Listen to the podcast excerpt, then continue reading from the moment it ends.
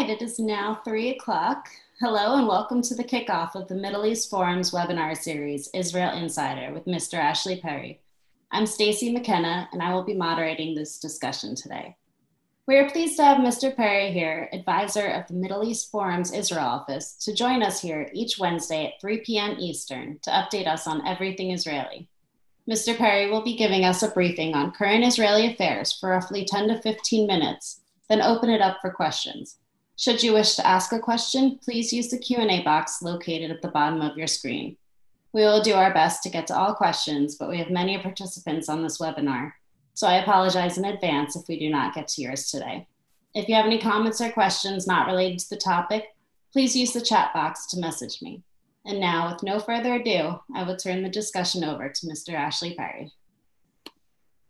Thank you very much, Stacey, and good afternoon, good evening, wherever you come from. It's uh, nine o'clock here in Israel, and it's uh, moving towards the end of, uh, let's just say, for those who've been following it, a really unprecedented day. Uh, the, the, Speaker of the Knesset has resigned formally.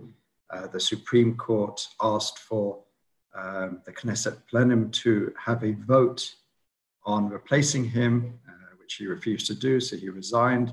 Really, some people are using the word crisis, but if we look over the last year and a half, we've had many unprecedented days. We've had many what some might call crises. We've had ever since, uh, let's say, November 2018, when Avigdor Lieberman withdrew the Yisrael Beitenu party from the ruling government, we've been really in uh, torrential sort of uh, waters here in Israel politically we've had three, not, not just one, two, but three elections in a year. I mean, that is really unprecedented. Um, for those who follow Israeli politics, you know, there's this joke that uh, as soon as you know the, the newspaper goes to print, it's it's irrelevant, it's obsolete because news happens all the time. But for the last year and a half, it's it's just gone at record pace. We we just you never know which way to turn.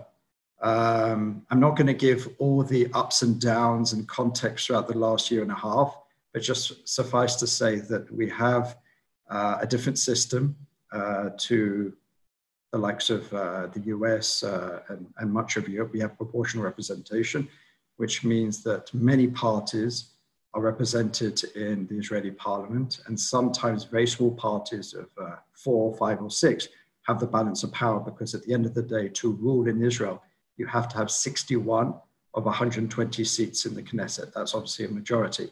No party, single party in the history of the state of Israel has ever received 61. So what they need to do is when the results are in, they need to uh, uh, have negotiations with all the other parties to try and get to that magic number of 61. Um, all the major players have failed in three elections, whether that's the Likud leader and current Prime Minister Benjamin Netanyahu, or the Blue and White Party leader, Benny Gantz, who's a former chief of staff of Israel. Uh, neither of them being able to cobble through uh, that magic 61, so we keep on going to elections. We went to our third elections, and the way things currently sit is that what happens is after the election results are known, the president, which is largely a ceremonial uh, position, basically asks all the parties, who do you recommend to be uh, prime minister? And judging by that, whoever gets over that 61 then gets the opportunity to form that government. They have 28 days to do so, and possibly another 14, which they have to personally request the president for. Uh, so where we stand today is after the third election, there are 61 members of Knesset which recommended Benny Gantz to form a government. Now, it's a real sort of hodgepodge of parties. We have uh, parties from the uh, Arab joint list, which is three parties uh, an Islamist party, a, a, nationalist party, and a communist party, but they basically go together so they can pool their resources and get larger amounts. Um, so you have them, you have the Labour Meretz Party uh, together, and you have the blue and white, and you have moving to the right, you have Yisrael Beitenu, which, as, as I mentioned earlier, has been a key player all throughout this process. So together they made 61. So uh, the president, President Rivlin, gave Benny Gantz the first opportunity to form a government. We're now in those 28 days. But in the back of this, everything that's going on in politics is something which uh, pops up now and again, but is really dictating so much the pace and the clock, um, which is Netanyahu's criminal trial. He is he has been indicted for three on three criminal cases, and the court cases were supposed to start now. Well, actually, they were supposed to have already started, but obviously because of the coronavirus, they've been put off uh, for a couple of months. But basically, uh, the Blue and White Party have threatened to pass legislation which disbars a prime minister who's under indictment from running for, from being prime minister. This is a game changer. That would rule Benjamin Netanyahu out of ever being prime minister, or at least until he's proven innocent in the, in the court of law. Uh, but really, the most important thing to remember here is this, this, these are the headlines. This is what's going on. But below the scenes, everything that's going on between Gantz and Netanyahu is mainly a sort of, let's say, it's, it's a game of chicken. Everybody knows that there is real no, there's no real government on either the left center side or the right. Because even though there were 61 members of Knesset who recommended Gantz, uh, they could never sit together in the government. Avigdor Lieberman of the Israel Beitenu party could never sit with the, uh, the joint Arab list and vice versa. And even within Blue and White, there is at least two, if not three, members of Knesset who said that they would not vote for such a government. So there really is no government on the le- left of center, and Netanyahu only has 58. Uh, so neither side really have uh, the workings for a government. So what we're doing now is basically everybody's playing this game of chicken to see who can get the, the best uh, conditions for a national unity government, because that really is the only game in town. The only game in town is a national unity government. And, and both of the major players know that, but there's a sort, as I said, there's a sort of game of chicken at the moment because because uh, Benny Gantz was given the opportunity to form the first government, he has also the opportunity to start moving on the Knesset uh, sort of agenda. And the first thing they did is set up the, uh, how do you say it, the, the, the, the, conditions committee, which then creates the interim leaders of the most important Knesset committees, whether it's foreign uh, foreign and defense or whether it's finance and various others. So Blue and White took control of that and basically gave these, the heads of these uh, committees to uh, people within their bloc and the next step was to try and replace uh, Edelstein, who is the Likud candidate and the right wing bloc candidate and has been the Speaker of the Knesset for many years. And he's seen as quite a consensus character. He's well liked across the system. Um, and basically, they wanted to replace him with Meir Cohen of Blue and White. Now, usually there's a government being formed and then the, the, the Knesset Speaker will be replaced. And the, the big debate today is which should go first. The letter of the law, basically, they had to go to the Supreme Court to decide can they hold a vote to replace Yuli Edelstein with Meir Cohen or not. Yuli Edelstein refused to hold such a vote. He refused to even open up the plenum for such a vote. Uh, the Supreme Court demanded he do so, and in the end, he resigned. Now, why did he resign? Basically, he resigned to buy more time. Because when he resigns today, uh, Wednesday, it only goes into effect in 48 hours. 48 hours is Friday. The Knesset does not work on Friday, Saturday, Sunday.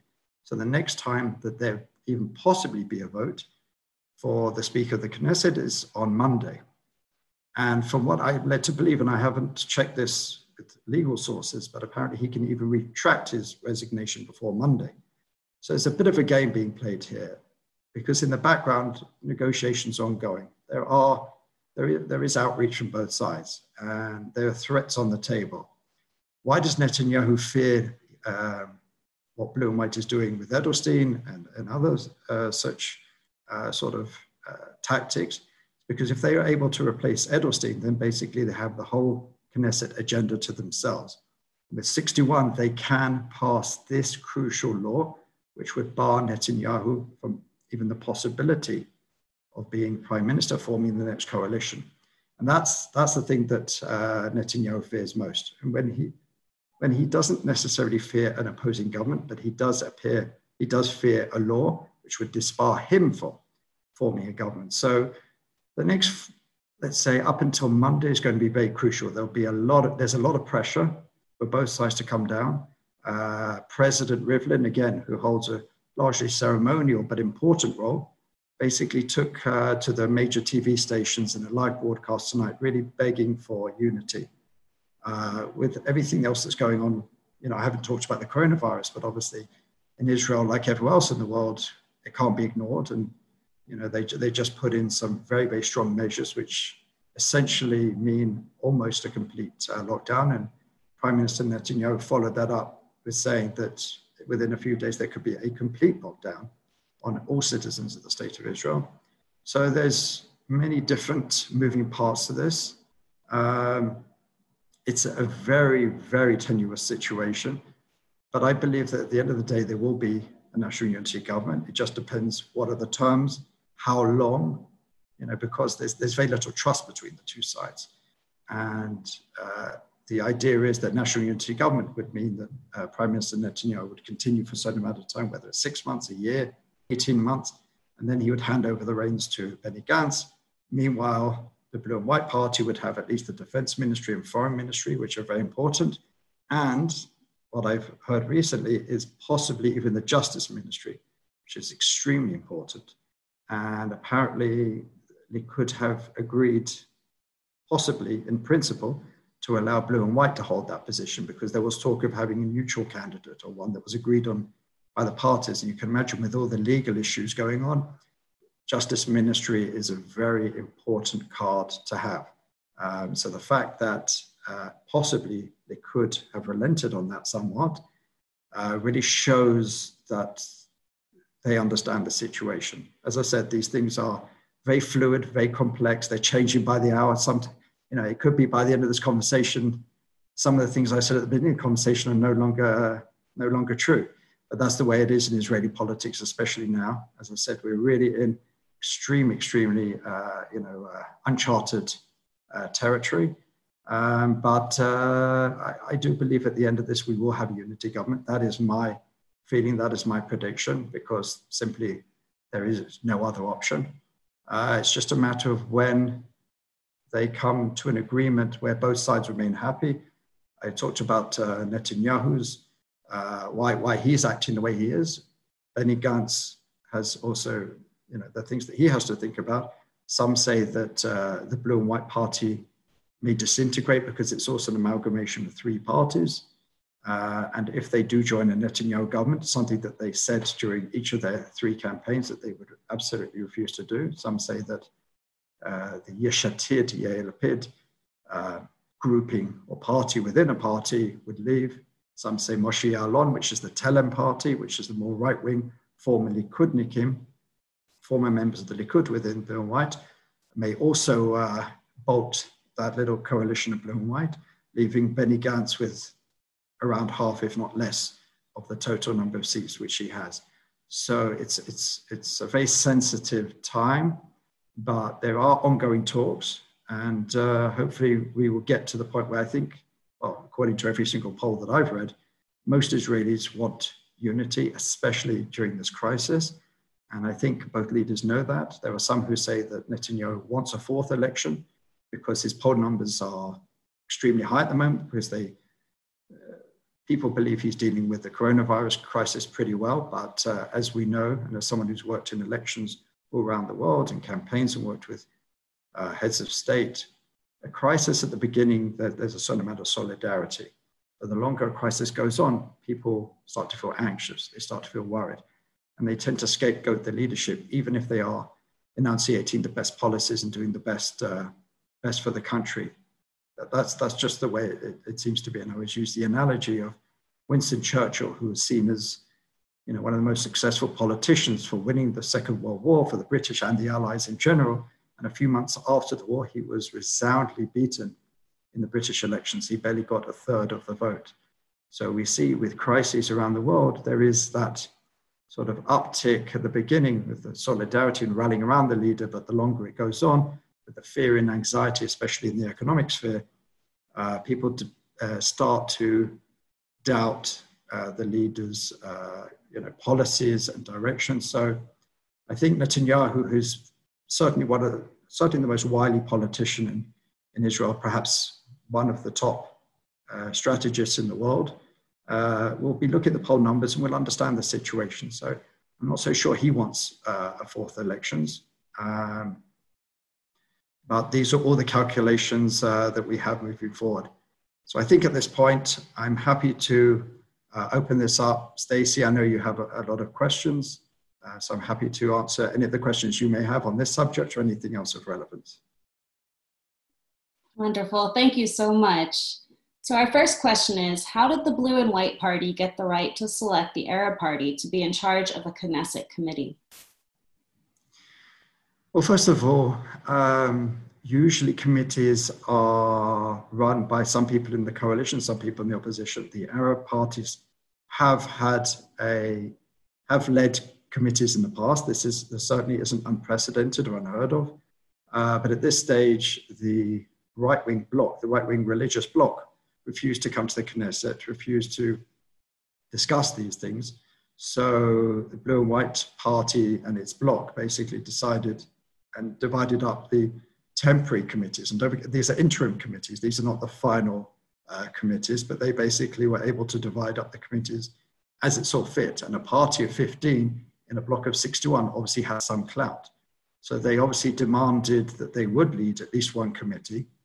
And there's, there's there was little chance of Blue and White not being able to uh, abide by that. But uh, they didn't get the uh, Defense and Foreign Affairs, and they didn't get the, uh, which is which is Gabi Ashkenazi of the Blue and White, and they didn't get the Finance Committee, which is also very important, which is Oded Forer, um, who is, um, funny enough, calling me right now, who is the head of the uh, who is the head of the uh, finance uh, committee in the Knesset. So uh, it, Blue and White had no choice. They had to give uh, they had to give at least one of the uh, interim committees up to the Arab parties, but that doesn't mean that they'll be permanently heading that particular committee. But probably at the end of the day, they will head some sort of committee because there are many many committees in the Knesset. Thank you. What is the basis of the anonym, animosity between Lieberman and Netanyahu? Well, someone who worked closely with Lieberman, uh, I was his advisor when he was in the foreign ministry and the defense ministry, and I've worked and known him, I think, about 12 years. It's, it's, it's fascinating to me. It's, it's one of the most talked about relationships in Israeli politics. If we go back further, when Netanyahu was prime minister during the uh, mid to late 90s, uh, Avigdor Lieberman was pretty much by his side the whole way. He ran the campaign. He was the director general of the Likud and then he became Director General of the Prime Minister's Office. They worked hand in hand. They were very much yin and yang, uh, you know, if you, if you know their personalities. And when uh, Lieberman left uh, Netanyahu's office over the whole uh, the Hebron uh, deal and the Wye agreement to set up Yisrael Beiteinu, the relationship remained good. And it remained pretty positive um, all throughout. I remember many times the media were speculating that the relationship had soured, and I saw them at the end of the day kicking up their feet together, having a having a drink and a good chat. So the relationship was always good. Um, it only soured recently. Um, there were a number of things that soured it. First of all, there were a number of investigations uh, launched against Lieberman. In the end, he was acquitted of all. But there is a certain belief that these were started by uh, people in Netanyahu's inner circle uh, to discredit him and even force him out of the political arena. Uh, but it really, really soured, I would suggest, when he became defense minister um, in 2015, or 2016 rather, because he didn't join the government at first. And defense minister is usually a very important position, but uh, since after the second, not to give too much context, but after the second Lebanon war, it was decided that uh, big security decisions would be made by an inner cabinet, an inner security cabinet of 11. And Netanyahu always made sure to weight that with his people, where he had a majority. So every time the defense minister wanted to make a decision, a serious decision, a weighty decision, it had to go to the security cabinet, and where Netanyahu had an automatic majority. So while as uh, Lieberman wanted to do a lot of things, wanted to strike hard at Hamas, wanted to really uh, do some uh, do some operations that Netanyahu didn't like, uh, Lieberman lost trust, lost faith, and what really did it for him is when uh, the decision was made to allow Qatar to give Hamas millions, tens of millions of dollars every month, uh, basically as protection money to keep quiet. And Lieberman was outraged by this decision and felt that Netanyahu has become weak and soft, and he no longer has the, uh, the, the, moral authority to, to run a country under, under threat from so many uh, different uh, sides. So I think that's really where we are today. The language, I was used to say before, you know, you can tell where the relationship is if they actually called each other out by name. And they never used to, never. If you looked at it, even when commentaries would, uh, uh, you know, adduce this or that, they would never call each other by name. That ended uh, at the beginning of last year when, when Netanyahu understood that Lieberman would not join his government because of the ultra-Orthodox uh, draft law, which set off the second and the third elections. And basically the relationship has soured possibly, probably beyond repair. Great, wonderful. Along those lines, is there a heightened risk of attacks during against Israel during this time of the corona crisis? Um, I mean, different countries, or, or say there are different threats. Let's start with Hamas. Hamas usually attack Israel not because they necessarily believe that they're going to conquer Israel, not at this stage, what they do believe, what they, why they attack is if they want to get attention. Usually, if their situation is not good, they want the people rallying around them because when Israel then has to respond, it looks good for Hamas because again, the, the, the leaders rally around, uh, the people rally around the leaders, or if they want international, they want a bit of international attention, which obviously they don't get all the time, um, or they want money from Qatar. There was a time a couple of months ago where Qatar wanted to turn off the uh, faucet uh, of money, as it were. And there was this strange story of the head of Mossad going to Qatar to beg them. Can you imagine this? The Israelis going to Qatar to beg them to carry on paying uh, the, the, leaders of Hamas, the terrorist leaders of Hamas in, in Gaza. Um, so the threat is basically dependent on Hamas's mood, what, what their needs are. In the north, Hezbollah are pretty quiet. They have their own issues in Lebanon and obviously Syria. Uh, and then there's the major threat from Iran. Iran is very unstable.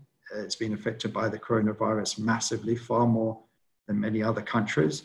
Uh, they still continue moving towards nuclear weapons, um, even with the pressure that the US and others are, are placing on it. And it's, it's a really unknown uh, quantity there because the leadership feels safe some of the time, but other time it doesn't. So, you know, it remains to be seen. It's very, very hard to predict. At the moment, uh, we haven't seen too many attacks. We have seen some, let's say, individual uh, terrorist attacks. Uh, you know, some stones being thrown, some attempted stabbings, etc., etc., which unfortunately become uh, daily routine, even if they don't make the media. Um, but at the moment, everyone seems to be preoccupied with coronavirus, and apparently it's now entered into Gaza and there it can probably spread quite quickly. So Hamas probably have to deal with that. Um, perhaps that's one of the reasons why there's been quiet, but you never know. Fantastic. What do you foresee as the role and the power of the religious parties in a unity government? First of all, there's different religious parties. Um, that remains to be seen. One of, one of the things that Netanyahu has been very strict on from the beginning is keeping his so called bloc together. This bloc consists of the Likud, which is the traditional right wing, secular, traditional uh, uh, party. And then you have what's variously called the National Religious Party, Jewish Home, Yamina, which means sort of right, uh, which is also an, an, amalgamation of two or three parties, depending. Some elections there were two, some elections there were three. And then you have the two ultra Orthodox party, one uh, which is Ashkenazi, which means Central and Eastern European, and then the Sephardi, which is Middle East and North African um, uh, ultra Orthodox. Netanyahu, throughout his uh, career as prime minister, has relied very heavily on the ultra Orthodox parties because they're very reliable partners. Uh, they have demands in the religious uh, sphere, they have demands, uh, financial demands for their yeshivot, places of learning, and to make sure that their populations can continue uh, their worldview, their daily lives. Uh, but beyond that, they're pretty uh, pliable as far as security, foreign affairs, even economic issues. So they, they've become a very reliable partner, and, and Netanyahu is loath extremely loath to drop them. Um, but I think that will probably be a condition of a national unity government because simply it would be you know, unreasonable for one side to come just as a party and the other side to come as a bloc. So I don't see um, the, uh, I, I, think national unity would probably mean just the Likud and blue and white together. Together they, uh, I think it's 30, uh, 66 or 67, which is certainly enough to govern with the support of other parties. Israel Beitenu, for example, said that they would support them from the outside. And I'm sure the majority of parties would support most of the steps that such an, an emergency and national unity government uh, would need to take. Fantastic answer. Uh, with Qatar giving aid to Hamas in Gaza, was that with permission of the Israeli government or was that on its own? I mean, at first it was it was Qatar's initiative, but it was given certainly given permission at the very least. But now as I said, with these reports of the Mossad, the head of the Mossad going to Qatar to make sure that they continue, it's, it's a little bit more than just with the permission, it's, it's with the encouragement of the Israeli government. Great. Um, is there a law to prevent Netanyahu from being in government subject to a Supreme Court ruling if it is a solely directly, uh, if it is solely directed to one individual? I'm not sure if I completely understood the question, but at the moment, there is no impediment to Netanyahu remaining prime minister. Blue and White have tabled, actually, it was Israel Beitenu which tabled a motion, a law that would uh, disbar anyone under indictment from being prime minister.